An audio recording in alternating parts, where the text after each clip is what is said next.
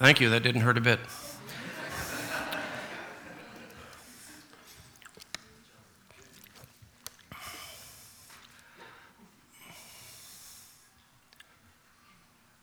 And yet, I think we need, I'll wait for Steve to get the dial.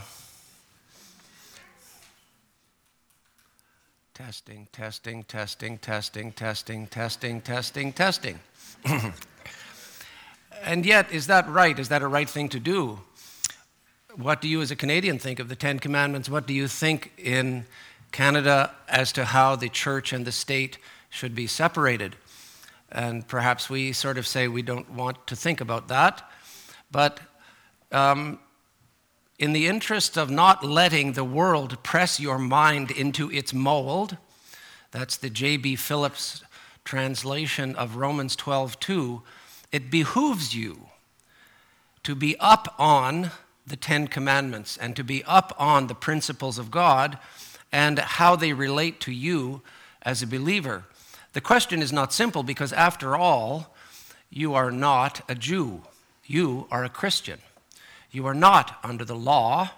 You are under grace. The aspect of rules is fascinating when you look at human beings around you and you look at human history.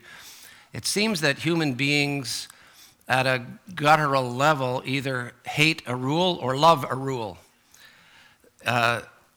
especially when it comes to observing them. On the other hand, everybody loves to argue about the rules. Everybody loves to argue about what rules should apply, especially what rules should apply to other people. That's human nature. Legalists and tyrants and totalitarians love to impose rules on their populations. And even in your Bible, you will find under the age or the era of the law, you will find that there is, if you will, a proliferation of rules. It reminds me of Jesus' principle that it's because of the hardness of your hearts that those things were given, he said to the Jews. And so our hearts are hard and we need guidance. And often we look for guidance to the rules. But we know, as Christians, as we sang this morning, love so amazing, so divine, demands my heart, my life, my all. And when we take that approach to life, that it is from the heart and that we need to live from the heart before God, things become an awful lot simpler, in fact, and less rule-based. Demands my heart, my life in all its facets, my all, my energies, my time. And when we think about these aspects of Christian living, in the Lord, we can still get guidance from the old rules, from things like the Decalogue, which I hope to be able to give some exposition upon this morning and perhaps on a second morning if the time runs away. I mentioned J.B. Phillips in Romans 12:2 and not letting the world press your mind into its mold. What do you see around you? What is the media communicating? What kinds of things do you see in what we might call the design of society, or the intended design of society by the Canadian government? What sorts of things do we see from CBC and so on politically? Do we see much reference to things like the Ten Commandments? And I think somebody wants to burst out laughing. Are you kidding?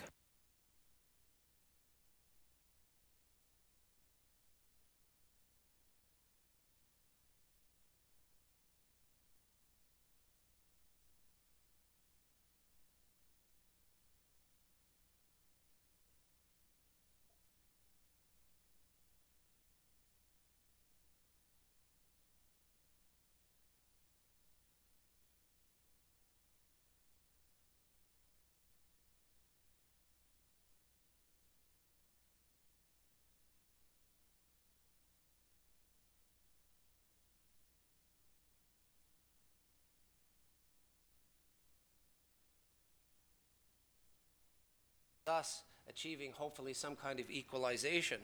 So this is where the head of society, what I think anyway, where I think the head of Canadian society is. And it is indeed very far from a biblical perspective. None of the Ten Commandments are actually directed at societal concerns as such. That should tell you something right there. They are directed at someone. Who is that? Me and you. They're directed at me and my house. What I do, how I behave as an individual, and how my family or house behaves under my headship. That's what's in the Ten Commandments. The law given to the earthly children of God through Moses. And there is no talk of it. One book that I obtained, and thank you to Warren for the Tom Watson book that I have by Robertson, is it's not called the Ten Commandments. It's called the Ten Offenses. And this Robertson is a well-known figure at one time in the American political situation. And he begins the book by pointing out the very fundamental role of the Judeo-Christian mindset and the Ten Commandments in the founding of the United States. When the president of the United States elect takes the oath of office, he ends it with helping me God helping me. What God? The Judeo-Christian God, the one who gave the Ten Commandments. In multiple public places of law in the United States, the Ten Commandments are on display.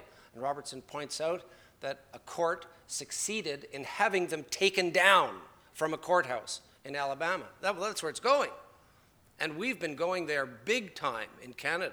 I think we would be, the likelihood of ever being allowed to put up the Ten Commandments on a courthouse, the probability of that being allowed by the government is exactly zero. That would not be permitted, even though Western civilization is founded on these principles, given, however, to the earthly children of God with a view to a type of government that does not exist today. And what is the name of that type of government? We have, I guess you could say, a democracy. What is the type of government under which the Jews were to live from Exodus 20 going on forward? What's it called? It ends in C like democracy, but it ain't democracy. Theocracy. Man under God.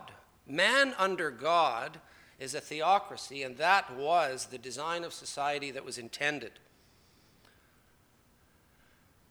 And so the attitude and mentality of the Christian is hopefully and historically emphasizing personal responsibility and personal accountability. And again, these are things today that are shunted to the side in favor of top-down actions to try to level the playing field somehow. The Christian doesn't have that mindset, at least I hope doesn't. The primary mindset is personal, me, accountability to God. I'm accountable and I'm responsible. And that's a very out-of-fashion idea.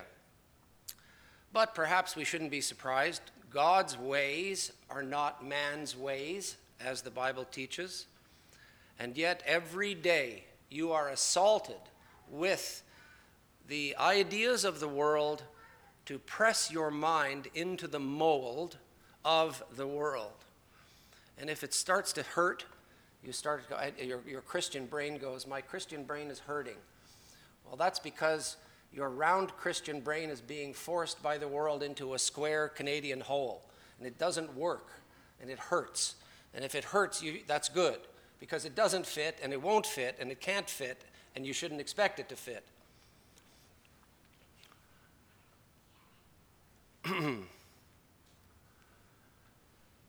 I love the part of this which is right there. Bold-faced type in the fifth book of the Pentateuch. Moses was the compiler and author of the Pentateuch, the first five books of the Bible. The fifth one, which has 32 chapters, Moses is getting to the end of his life, and he wouldn't enter the promised land himself, but he would go up and pass away, and the Lord would take him and take his death, take responsibility for Moses passing away. And before that happened, in chapter 30, we have this. The word, oops, that was the wrong button. The word is very near you. The word is very near you. It refers in that passage to mouth and heart, first of all. Mouth and heart. Mouth and heart. Do you talk about this with your Christian brothers and sisters, with your kids, with your family, with your relatives? Do you? Mouth. Mouth. And heart. Well, the heart. It's one thing to have text as external text. Is that text in your heart? If it's in your heart, you can say that you've memorized it, or at least the principles of it are in your heart. In this chapter, we are taught these things. It is in your mouth and in your heart, hopefully. It needs to be, Moses is saying. So it can be as near as possible, as near as possible. Of course, the practical implications of that, especially for the earthly children of God, one might say, in terms of prosperity and in terms of politics, are very, very pronounced, to the point that when you compare the blessings to the curses that are promised for the earthly children of God, comparing obedience to disobedience and idolatry, it is white and black. It is a very, very stark, almost frightening difference between the consequences of following and loving God's instructions and God's word as compared to ignoring it and disobeying it and flagrantly going against it. The consequences are very black, very dire. And when you read them in the book of Deuteronomy, you would say, crazy. They'd be crazy. They've been given these principles. The prosperity that's promised and the blessings that are promised under the following of these principles are so fantastic. It'll be a testimony to the whole world, and they'll enjoy the prosperity themselves. And that's not even considering the joy of worshiping Yahweh. Compared to the awfulness of the disease and the wars and the losing of wars and the losing of battles associated with idolatry. It's a no-brainer. Why, you might ask then, does the human being not say that, not that, because of the sinfulness of the human heart and the failure to take God's word into the heart. Taking God's word into the heart is a meaningful statement coming from this point in time for the believer. If you don't know the Lord and you are not in a relationship with God, I don't think you really understand what I'm talking about in an existential sense. I'm talking about the reality of the spiritual life of the Christian who is in love with God. I want to show you a couple of things in the next slide that go beyond mouth and heart. This is great stuff. I enjoyed preparing this. And for once, I didn't have to give 6 hours of lectures this week and 6 hours of tutorials and attend department meetings and have people dropping in my office. None of those things happened. And my wife doesn't work on Fridays at Dell, And about halfway through the morning, she said, "Will you get out of that bathrobe and get dressed?" You know? So I had some more time this week to study and to think about the Word of God, and that was very good. What is the centrality? How does the Bible point to the essentiality and centrality of the Word of God in specifically referring to the Decalogue, to the Ten Commandments? What kind of place do the Ten Commandments hold in the Bible, and what kind of place should they have held in the heart and mind of the Jew, the earthly child of God? Well, first of all, what you find is that the tablets are told to us twice, both in Exodus 31 and Deuteronomy 9, to have been written with the finger of God. Is that not clear enough for you as to who this is from and what sort of significance it has? Written with the finger of God in stone. Well, that's pretty amazing. That means that these tablets are very, very special. That means that these tablets are very, very significant. But of course, it's not so much the stone as what is written for us and for them. And that happened, if you go one chapter before, Exodus 20, and you hear and you read about what they would have heard, and the fire and the lightning and the thunder and the cloud descending and Moses going up, and don't touch the base of the mountain, you could die. And they were absolutely terrified. And if we take a sort of fleshly point of view on this about being terrified, good. You need to be terrified. You need to know that this is God. You need to know that the giving of this law that's happening right now is serious business. And if you are afraid, and if you are told to be here and to hear, but don't get too close, it emphasizes the significance of the Decalogue. And then, out of this comes the very voice of God. They were quaking in their boots. The lightning, the thunder, the cloud, with Moses. And then the voice of God comes. They must have been quaking in their boots. And again, I say, good. Christians sometimes have the tendency to, what shall I say?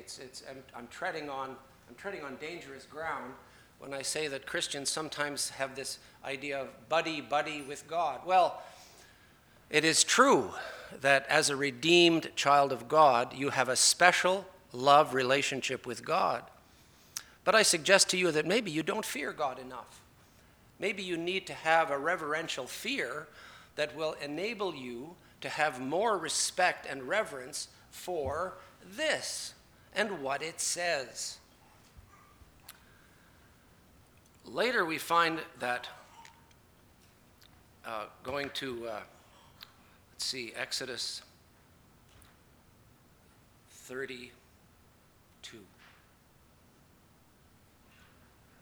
There's a long sort of interaction from 19 up to 31, and then Moses goes up for quite an extended time. He comes down, and he goes back up, and he goes back up for how many days? 40 days. 40 days. They have seen the lightning. They have heard the voice. They have listened to the rules.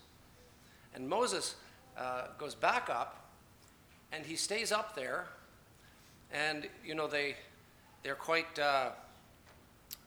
keen to say all these things we will do. Yeah, just wait a little while, wait a few weeks. Let's see how you are in a few weeks. Oh my goodness, isn't that sad? I don't know how you compare yourself to them.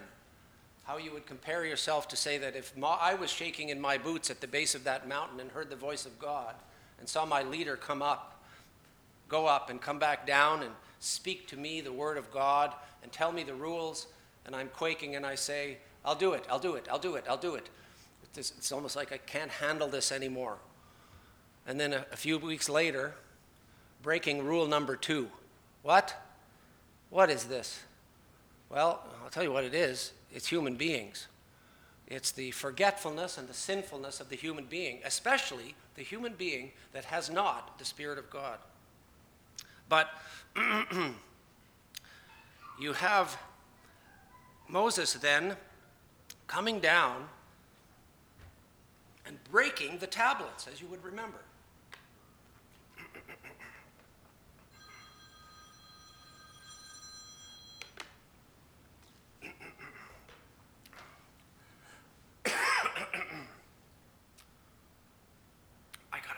Dry spot in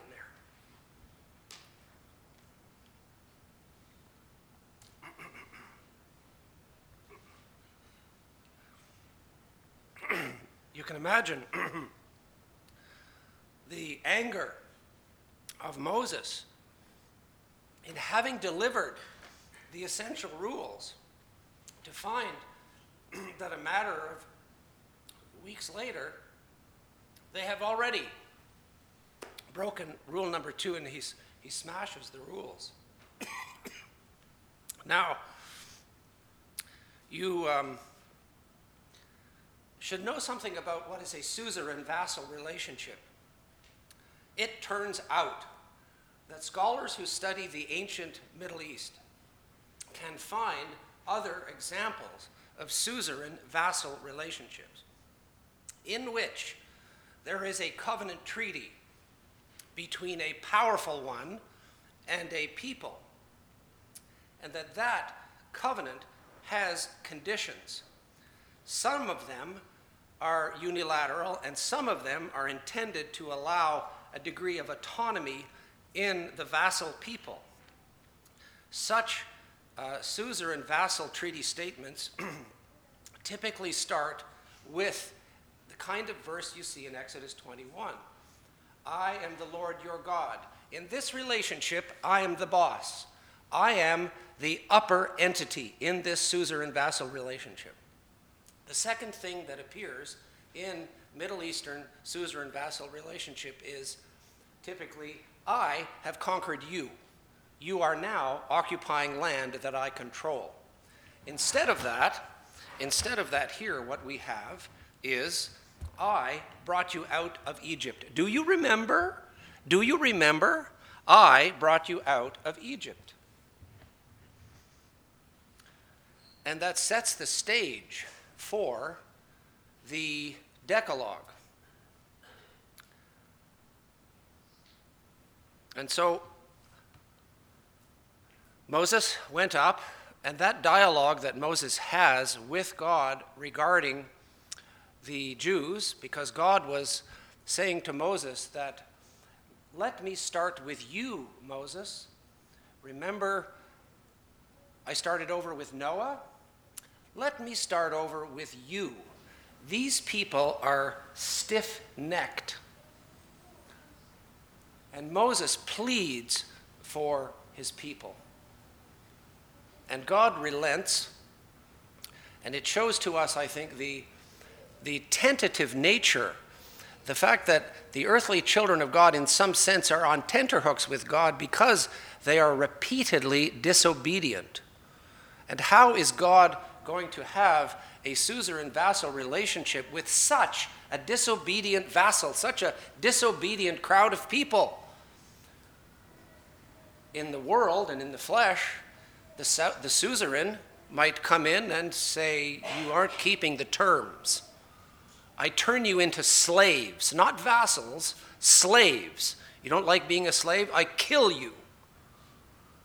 Totally, totally different. The God in the Old Testament that we know as Yahweh agreed to, on Moses' pleading, to continue to deal with the Jews. And another set of God said, I will write another set of tablets. And we know, as you can see there from the image of the Ark of the Covenant, that there are 2. It turns out, according to the scholars, and it makes sense to me, that, you know, I had thought that, okay, there's 10 commandments and there's 2 tablets and maybe 5 on this one and 5 on that one. That's what I was thinking. No. It's 10 on this one, 10 on this one. Mr. Vassal, this is your copy. Keep it. Read it. This 10 here stays with me. We understand each other. We both have a copy. That would be the typical Middle Eastern suzerain vassal arrangement. In this case, I see a beautiful picture. I see a beautiful picture in which the Shekinah glory of God is over the Ark of the Covenant, the Ark of the Testimony. What covenant? What testimony? Inside. And the beauty of it is side by side. They're kind of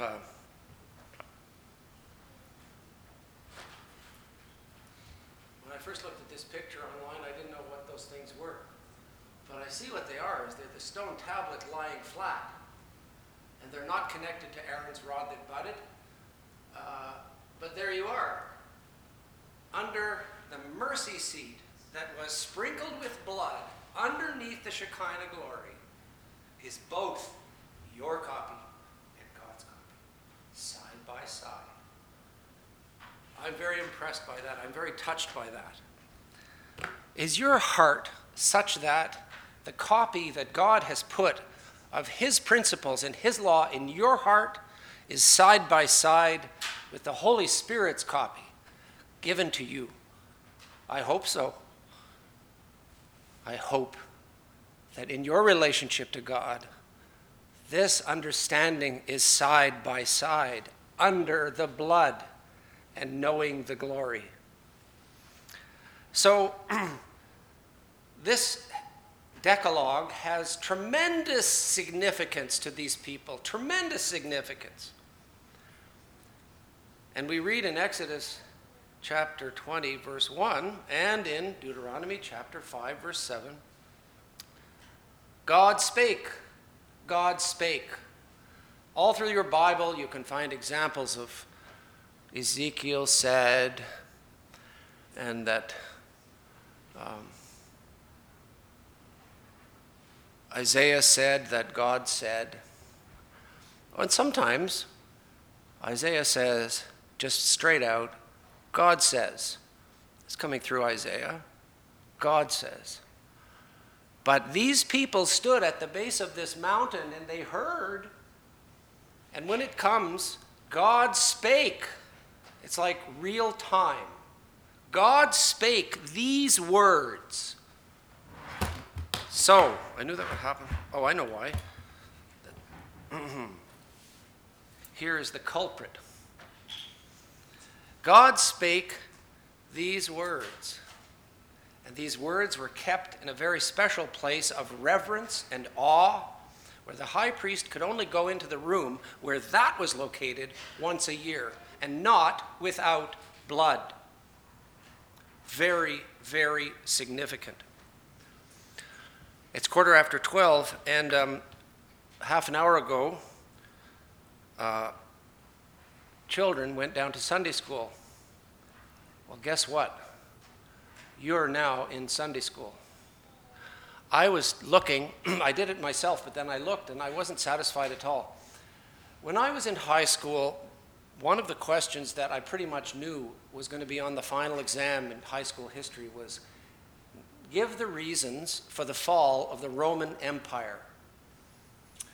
And having probably the mind of an engineer without really knowing it, I created a mnemonic so that I could remember the 10 reasons. It's too many. If you just say, learn the 10 reasons, that's too many for me. I need a mnemonic, and I created a mnemonic so that I could remember the reasons. Now, you might not like my mnemonic. Apologies. The idea of a mnemonic is that it's a sentence where the first letter of every word helps remind you of the key word that you need, in this case, for the commandment. If you travel in Europe, especially around the countries of the Mediterranean, and you are in busy subway and train stations, Everybody warns you about the pickpockets. So if you're walking, or you just keep your distance from people, and you're glad to get out of the subway or the train station. I don't think I've ever had anything taken in that manner, although I know people who have had in countries bordering the Mediterranean. So you have 10 commandments and you have 10 letters, and the letters are W-I-V-S-P, M-A-T-L-E.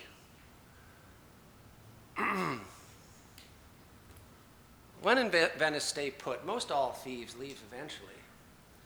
I think of St. Mark's Square, a beautiful big square with a cathedral at the far end of it, bustling with people bumping into each other.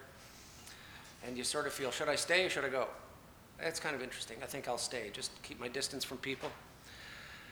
Venice is a very interesting city with all those canals. Stick around. Take a gondola ride. I'm helping you to remember my sentence.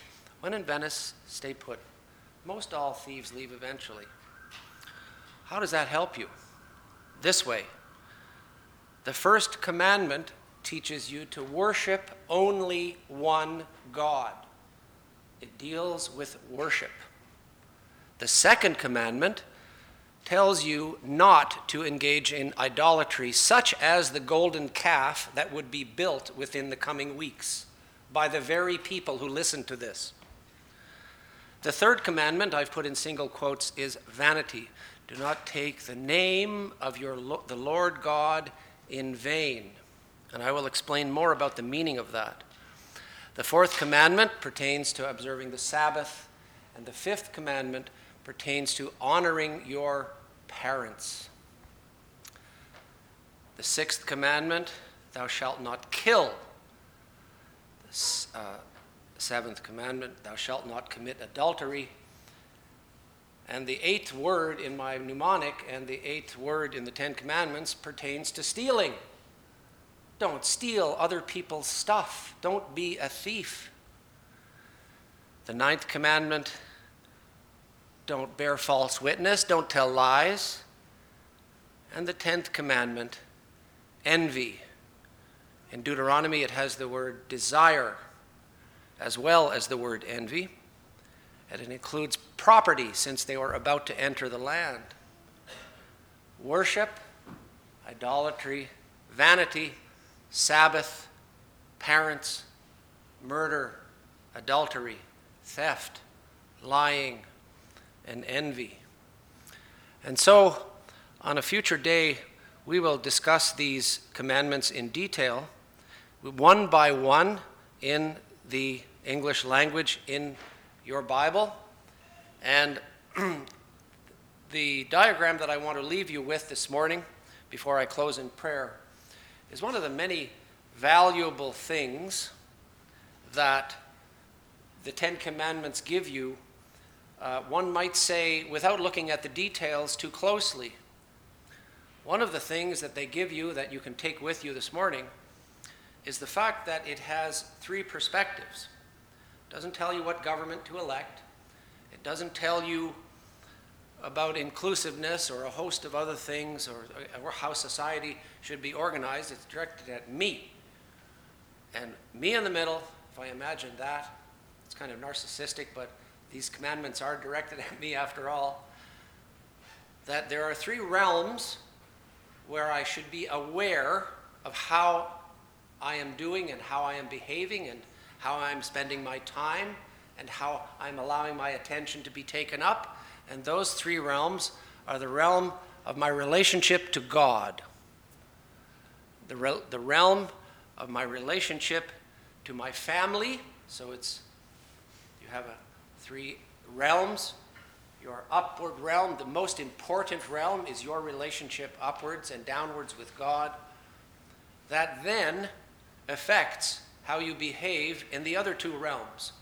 One could argue, I think very clearly, that if in fact you obey the first commandment and you worship God and you love God, the rest of these things pretty much take care of themselves, right? A person who worships God and loves God is not going to be doing those bad things. So the other realm there, that we should be very conscious of is our family, such as honoring our parents. And of course, we can find in our Bibles the importance of leading our families spiritually and of providing for our families. This is a natural outgrowth of a nuclear family, which also honors the parents. So the realm of the family, the immediate family. And then the third realm is harder to define, but it is the, in single quotes, the neighbors. Who is your neighbor? What New Testament parable dealt with this question?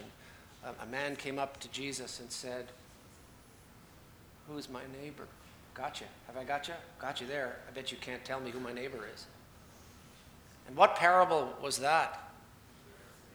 The Good Samaritan. In other words, Jesus said, the definition of neighbor is big.